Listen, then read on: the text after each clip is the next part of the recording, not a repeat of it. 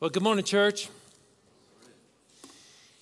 Go ahead and uh, grab your Bibles because you're going to need them. If you don't have one, we have some in the back. We can bring them to you, or you can get one, whatever you want. If you just, you know, raise your hand and somebody send me a Bible, we'll get you one. You go and grab your Bibles. We'll be in Acts. Um, and it's like, wait a minute. I thought we were in Rooted. Uh, yes, we are. Uh, this Sunday, we begin a short discipleship journey. It all begins today. And uh, Rooted is what it's called, not to be confused with our college career group. Uh, there's a bunch of uh, singles, and actually, we have a married couple that comes as well, anywhere between age 20 and 30 on uh, the second and fourth Monday night. Uh, it's called Rooted, but not to be confused with that. This is a discipleship program. Uh, basically, I'm preaching on a message, and then you're going to take a deeper dive through the week. And we, this is really coming out of Acts chapter 2. but what's going to happen is, when I preach on Sunday, the message that I'm sharing is not cliff notes to the notebook. So you're getting the notebook and you're going to read through. Uh, it looks sort of like this here, this book. Um, if you've gotten it, great. I'll tell you more about how to get in a second. But what's going to happen is I'm going to preach through it. So today I'm just talking about the introduction to Rooted. Tomorrow you can open up page one. You can start today if you want. It doesn't matter. Uh, and you're just going to read the introduction. Now you're going to get turned through from page five to fifteen. I'm sorry page 18, and you think, well, that was it. Where was the devotions at? That starts in week two. So, a week from tomorrow, there'll be five devotions, five days of reading devotions with questions that follow. Uh, you'll be able to reflect on those and share those with others. Some of you have already paid your $15. Some of you still owe $15. The workbooks are in the back. Uh, Denny and Don Roop will be back there after church uh, to help sort that out with you. If you signed up for the Rooted book, they're available for you today. If you did not sign up for one, give them your name if you want one. And uh, so we can follow up with you as well. I think what we're going to have to do is send out an email. So if you're not on the church email list, get us your email. We're going to have to send you a link this week so you can download or at least view the first week's uh, book content online. And then we'll get some books ordered so you have them for next week. Okay? So if you didn't sign up, you can still do that. Um, but I pray that, first of all, obviously this is the way it always works. I pray that the Sunday's message is always beneficial. When I get up here to preach, I, I pray, I preach what God's laid upon my heart, the direction that I feel He wants us to go. And I pray that's beneficial to you.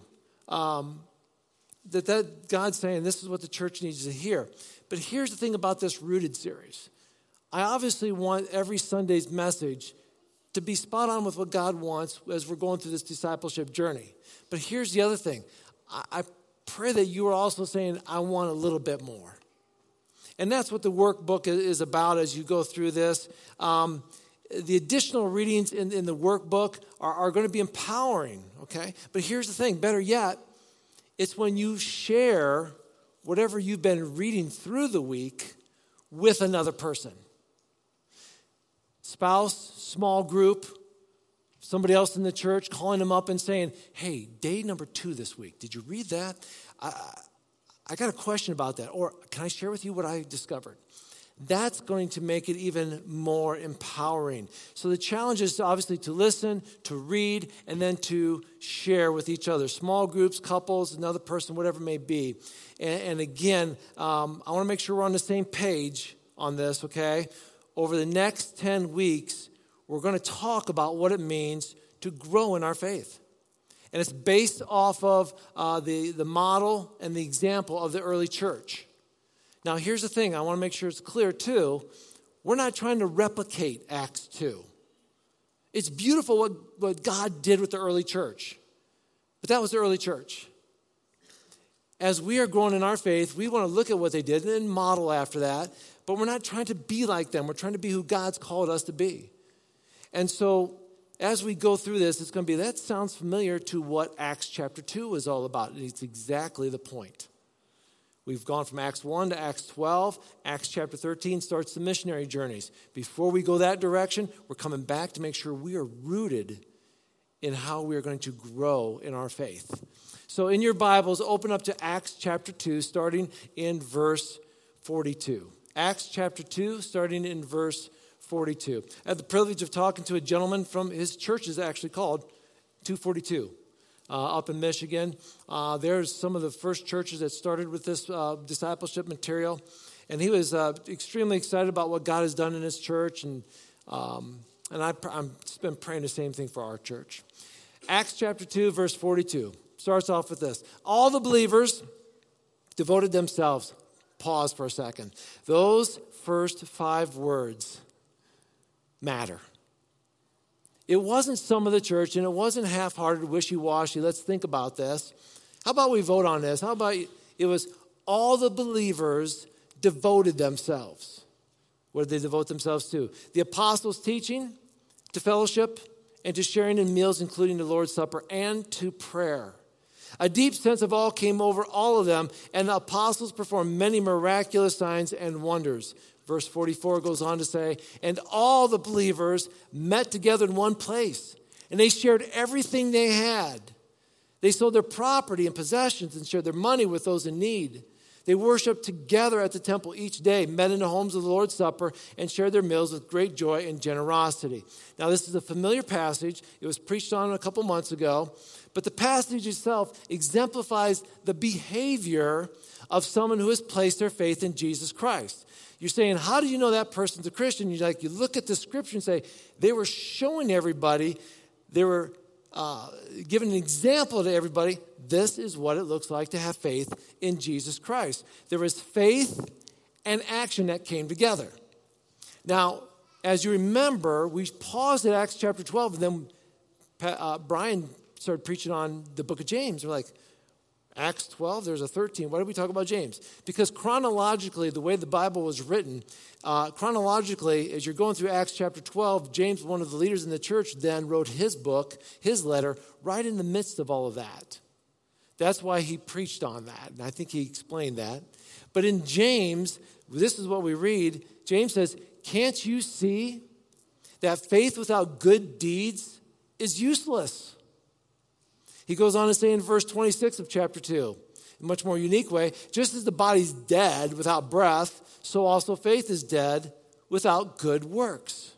These two things go together so well. Their devotion was to God's teaching community, fellowship, sharing together in meals, generosity, sharing what they had, uh, and then this time of worship and prayer. There was, I believe, coupled with and I am showing it. There was action, they came together. Now, with all that in mind, this leads me to a challenging question. A question that probably many of you have struggled with over the years. I hope you haven't been sleepless over this one, but here's the question How do you pick the right watermelon? I mean, how do you pick the right one? Do you thump it? Do you look for the yellow spot? Is there a smell to it? Everybody's got their, you, you see people pick them up in the, in the grocery store all the time. They pick them up. Dum, dum, dum. Yeah. And then they get home. No. Right? You all know. You've tried it. And then you, you look really educated when you do it. I, I try to. I pick it up like, like it. It's a good one. Put it in my cart and I go with it, right? But here's the thing you don't know you really have a good watermelon until what? You cut it open and eat it. That's the only way to figure it out, right? And some of you, you like, you cut it open, you're like, yes. And you take a little piece out, yes. And others, you cut it open, like, oh, and you just want to take it and like spike it like a football, but you know that'll make a mess, right? It's just, it's like you're celebrating or you are crying over a watermelon, right? But then I thought about this. The same can be said of us as well. How do you know somebody has faith in God? You thump them on the head, thump them on the heart, hollow. No, they don't got Christ in there. What do you, what do, you do? Well, you definitely don't cut them open, okay? And you don't spike them, okay? How do you know somebody has faith in God? Well, Jesus says, let me tell you about this. Jesus Christ made it very simple. He said, Do you believe in God? Do you, do you believe have faith in his son, Jesus Christ? How do you know? He says, By their fruit by the fruit. In the book of Matthew, chapter 7, it says this, verse 15 Beware of false prophets who come disguised as harmless sheep, but are really vicious wolves. You can identify them, check this out, by their fruit. That is, by the way they act. Can you pick grapes from thorn bushes or figs from thistles? A good tree produces good fruit, and a bad tree produces bad fruit. Going on in the next verse, it says this A good tree can't produce bad fruit, and a bad tree can't produce good fruit.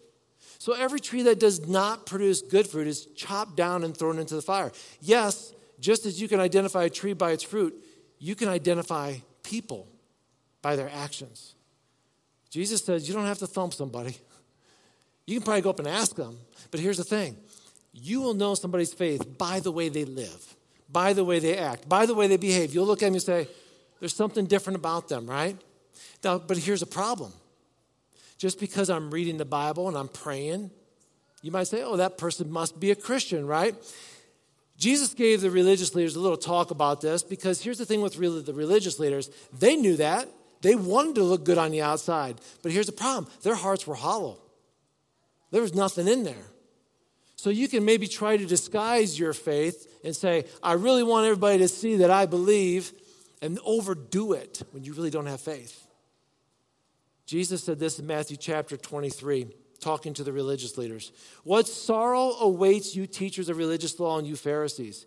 Hypocrites. You're so careful to clean the outside of the cup and the dish, but inside you're filthy, full of greed and self indulgence. You blind Pharisee, First, wash the inside of the cup and the dish, and then the outside will come clean too. Going on, what sorrow awaits you, teachers of religious law, and you Pharisees? Hypocrites. Sounds like he's repeating himself, right? But listen to what he says now. For you are like whitewashed tombs, beautiful on the outside, but filled on the inside with dead people's bones and all sorts of impurity. Now, I've underlined this in the screen for you. Outwardly, you look like righteous people but inwardly your hearts are filled with hypocrisy and lawlessness. If faith is evident, can it be seen? Is it real? We have two extremes here. We have those who maybe have, you know, if you've placed your faith in Christ, but you, you're not living it out, then the question is, do you really have faith in Jesus Christ? Then you got the other people maybe don't have faith in Christ, but they want everybody to think they do, so they're really showing it overboard, right? Let's not worry about judging other people right now. Let's just stop and look at our own life. What is your life like? Is your faith real? Is, is your faith evident? Or are you a chameleon? You all know what a chameleon is, right? It's a lizard that, that sort of blends in with its environment. Are we like a chameleon where we just sort of blend in with our culture and environment? We just want to look like everybody else? Or are we cleverly disguised like an undercover Christian? It's like, I don't want anybody to know I'm a Christian, but I am. I'm sort of keeping it under wraps. Or is your faith evident? Can people look at you and say, that person right there, they have a fearless faith. They, they, they just, they are on fire for Jesus Christ. They want to be an influencer for Jesus Christ. Think of, think of Peter, the Apostle Peter. As a disciple, he went from hiding in the upper room to preaching to the massive crowds. He went from being a fisherman to being a fisher of men. His faith became so evident, so obvious. And I sometimes, you know, look at these, these great biblical heroes and say, I want faith like that. Don't you? Haven't you ever sat there and thought, I wish I could be like that? But God says, You can be like that. But I'm not asking you to be Peter. I'm not asking you to be like any other person you've read in the Bible. I'm asking you to be you and let me work in you. I'm sure a lot of us in here say, I want my faith to be stronger. I mean, how does this transformation take place? Is this transforming power available to me? It's like, yeah, for 15 bucks, it's all right now right? And that's, that's a scary thing because, you know, we're, we're going through this and somebody's like, I can't wait because I want my life to be transformed. Transformation will not come through this book. Just want to make sure you understand that, okay? It just won't. It's a 10 week program to help us go deeper, but this book is going to tell us about the transforming power found only in Jesus Christ. And what I'm thinking and hoping is is that as we are in this book, it points us to the book that we really need to be in, and it will. And that we'll move together as one. It makes a commitment on all of our part to be all in. To be fully committed. And that's my challenge this morning is I just want to encourage you all to be all in on this, to be fully committed, not half-hearted, not wishy-washy. If being a Christian um, meant like uh, putting a sports analogy, wearing the jersey, showing up at the game, cheering for your team, crying with your team, working together with your teammates. If that's faith, then I want to see our church be that way, where we're showing up, not just here, but we're showing up in those challenging moments of our faith, where we are meeting together with our teammates, our brothers and sisters in Christ, where we are encouraging one another, praying for one another, where we're saying, I'm putting on the, the jersey of Christ, I represent the body of Christ, and He is my Savior, and I'm proud of, to be called a Christian that kind of all in. I heard a story about Michael Jordan. He was with uh, a friend of his, he was a CEO, uh, Fred Whitfield. Michael was at Fred's place one night, the weather had cooled off. Looked at Fred, said, Hey, you got any jackets I can put on or something? I'm cold. So he's like, Yeah, Michael, just go into my closet, find what you need. So Michael Jordan goes into the closet of Fred Whitfield, looking through, and it took him a little while. He comes out though with an armful of Puma gear. Okay, Puma's a brand name of clothing. Okay, all this Puma. Michael Jordan, by the way, is Nike. He's all about Nike, right? So he throws all this Puma gear down onto the floor. He left all the Nike stuff still in the closet. And he looked at Fred and, like, sort of shook his head, went into the kitchen, grabbed a butcher's knife. You can read about this in his book. Came out and sliced up a lot of the Puma gear, which is very extreme. And I would not suggest doing that, okay? And then uh, Michael Jordan then got on his phone and he called up Howard White, was, was his contact with Nike. Hey, Howard, my friend here, Fred, needs new sweatpants, new this, new that, and he named off basically everything that was on there and hooked him up with it, saying, and then looked at his friend Fred and said, I'm going to hook you up with the right person that's going to replenish your closet with all Nike. Dude, you got to be all in, right? That was sort of the, the whole thing was, are you half-hearted here or are you fully committed? Now, I was thinking about that. Isn't that what we need? Don't we need somebody to sort of step into our life and look at our life and say, that's compromising your faith. That's compromising your faith. And come in and take the things out of our life that are compromising our faith and just shred it. And it did happen, actually. That's what Jesus did. He came and he shredded the sin and the death in our life and said, I want that out. And then he made a phone call to the Holy Spirit and said, I want you to go in and clothe him with righteousness. And that's what the Holy Spirit does. This makes us right with God, right? We live in a very chaotic world. We live in a very confusing world, a very compromising world. You can start with your own personal life.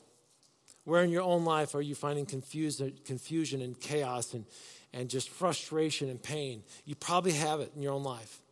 It doesn't take too long then to look outside your own life into your family. And then into the community. Oh, just keep it, just keep tossing that further. From the community out into the state, into our nation, into the globe, right? If you turn on the news, it isn't just the local news that saddens your heart. It's national news and it's global news. And you're looking at all this and like, this is what's going on, this is what's going on. And, and you consider all these things that are going on in this world, and it's like, how do I live as a Christian in this world? Especially now when things that were one time not acceptable are acceptable. It, be, it, makes it even more confusing. I'm going to give you one example. This is the first one that came to my mind. And um, I had somebody come up to me after first service and said, Ah, oh, you trying to convict me of something here? It's like, no, this is just the first example that came to my mind as I was writing this.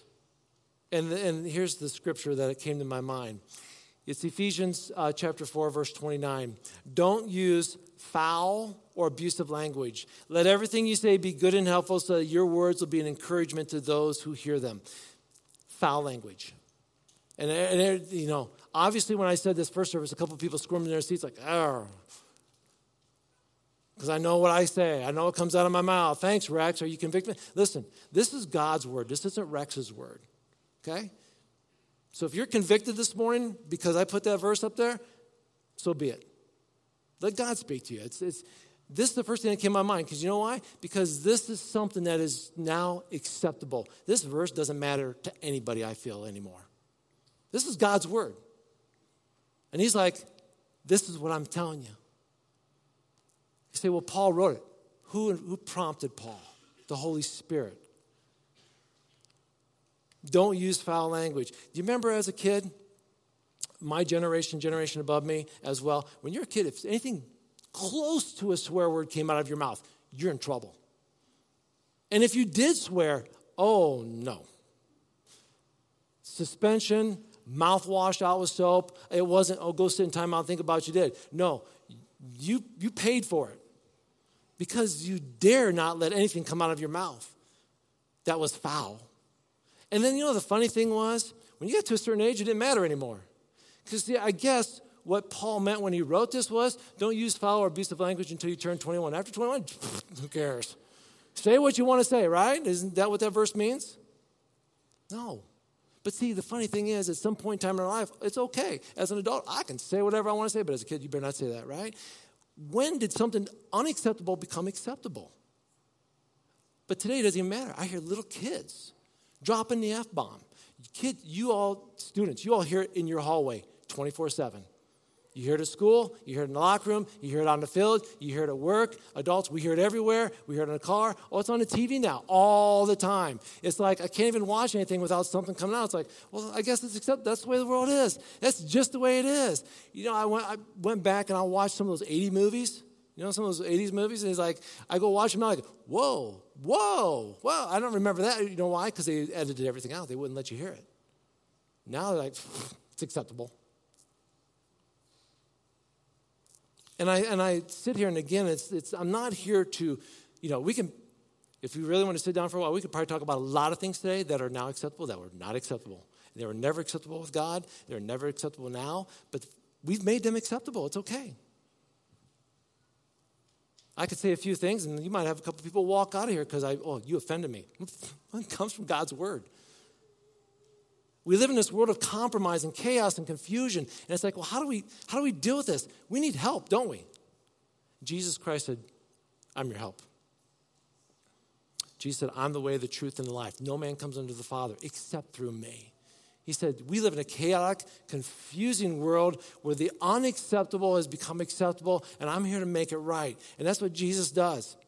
In Hebrews chapter 12, verses 1 and 2, we read this Therefore, since we're surrounded by a huge crowd of witnesses to the life of faith, let us strip off every weight that slows us down, especially sin that so easily trips us up. Let us run with endurance the race God has set before us. Verse 2. We do this. How do we do this? By keeping our eyes on Jesus Christ, the author and perfecter of our faith. Jesus Christ we put our focus, we center on Him. He's the one who helps us with all of this.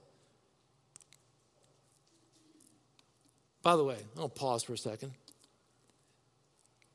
I just want to remind you that I am a man preaching to mankind. Okay? So if you're sitting there thinking, Rex, I bet you don't have it right. I bet you're not perfect, are you? You're right. I am not perfect. I struggle with this. I'm on the same journey as you. But God's called me to share with you where we need to go and go together. So I'm, I'm along with you on this. I look at my life and the struggles of my own personal sins in my life. And what, do, what does Rex have to do? Put his eyes on Christ and focus on him. Because I need his help just as much as you do. And here's, here's the problem here's what happens we, we can very easily, if we wanted to, take our lives and we're like, I'm going to put my, let's start with a plant. I take a plant and I put it in good soil. Let it sit there for a couple weeks. It starts to grow, water sunshine hits it, you know, it starts to grow. And it's like, oh, I, I love what's growing here. And so I, I rip it out and knock the soil off of its roots. And I say, I'm going to plant it over here because this is where I sit a lot during the day. And so I replant it. And then I notice after a couple days it's not really growing like it was growing over there. So I get a little disappointed. Like, maybe I need to pull it out and shake off the dirt off the roots. Maybe plant over here. And, and, and I just keep moving it around because it's like I, I, I, want it to, I want it to be in a good place. And, and this is a comfortable position here. And well, that was pleasurable over here. And it dies, doesn't it?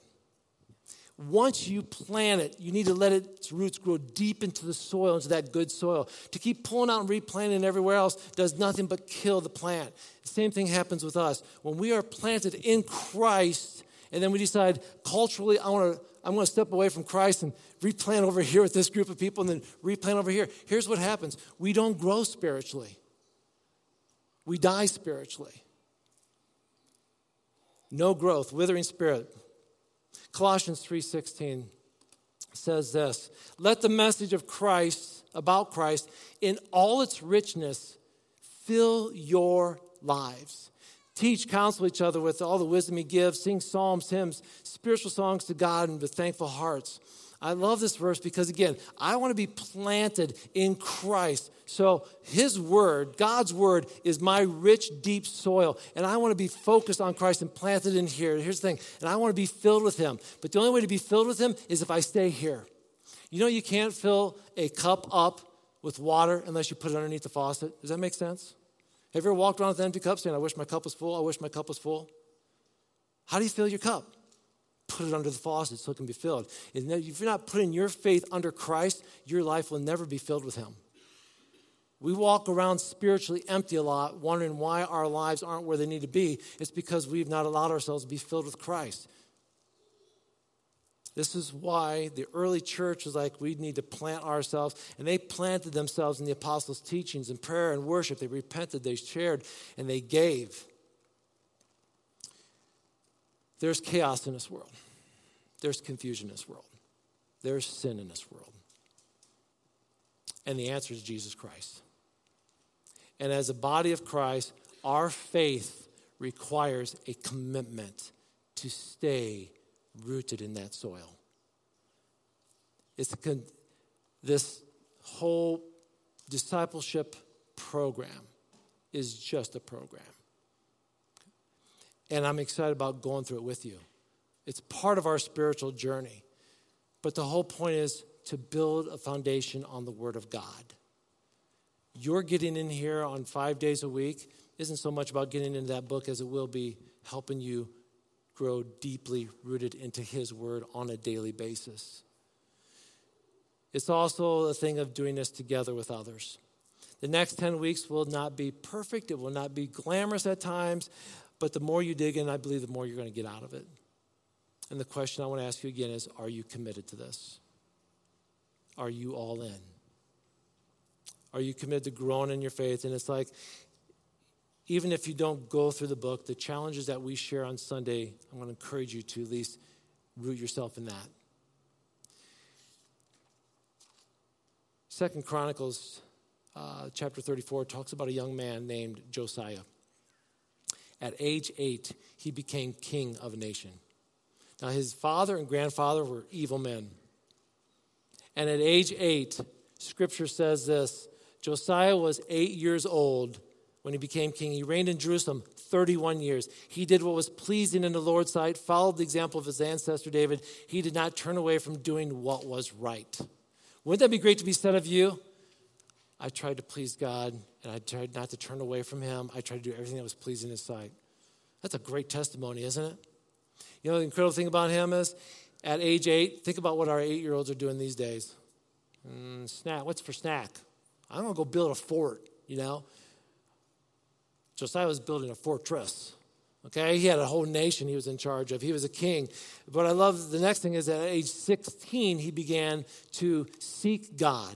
During the eighth year of his reign, while he was still young, Josiah began to seek the God of his ancestor David. At age 20, he started destroying idols. At age 26, they uncovered, as they were renovating the temple, they uncovered the scrolls written by Moses and they read them, and he wept before God because he realized we've wandered from God.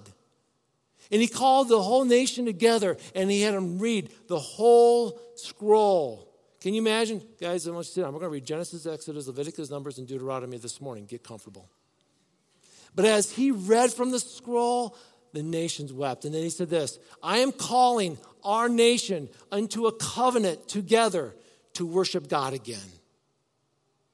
At 26. Now, why did I share Josiah? I shared this Wednesday night with the kids because he started at age 8 through 26. Through those years, those 18 years of journeying, God brought him to the point when he was ready to make that covenant. I'm not going to press upon anyone in this room to say, you need to make a covenant today. You need to make a choice today. That's between you and God. I hope and pray as a church we journey together and we grow together. That is my heart's desire. It's going to take time because it is a journey. This is not a sprint, it is a marathon, it is a journey. But as we do, listen for what God's calling you. Because I know this. In this week's reading, at the very end of the chapter, there's a covenant to sign. And I'm going to tell you something. If you're not committed to doing it, don't sign it. Be a person of your word. If you are committed to doing going through this, sign it. I thought it was amazing that Josiah is like, we're all doing this, right? Here's the problem. You can make that demand as a king, but if it's not in your heart as the people, it won't happen. It's got to be in your heart to move forward and to move forward together. So, my question to you is Are you all in? You're not one of the people of, of the past in our history, whether it's a Peter or whether it's a Josiah. You are who you are, and you are responsible for your own spiritual choices. I, as your pastor, am not responsible for your choice.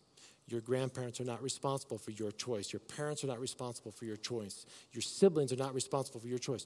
You are responsible for your own spiritual choice. And I encourage you, I encourage you to choose to follow Jesus Christ. And then follow together on a journey over these next 10 weeks.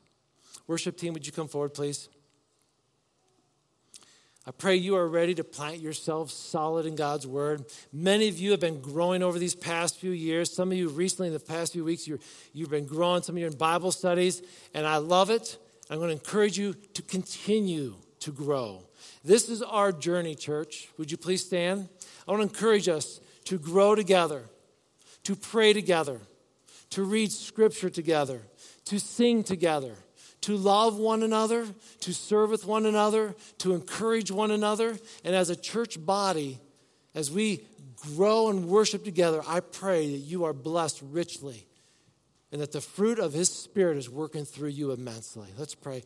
Heavenly Father, what an amazing God you are. I thank you, Lord, for your word. I thank you for truth. I thank you that you've given us the opportunity to grow together as a church body. And each of us, Lord, I know are going to grow at a different pace. Some of us will, will just dive deep into this, and some of us will take it a little bit slower, and that's okay. But Heavenly Father, I pray that we remember the choices that we're going to make in our life is a choice that we have to make. But I pray, Lord, that we choose to surrender to you, that we choose to listen to you, that we choose to obey you. And as we do, I pray, Lord, that your riches will fall upon this church in a spiritual way. That the love, peace, joy, and hope that we seek will be flooded with coming from your spirit. Lord, we love you and we want to sing to you now. In thy name we pray. Amen.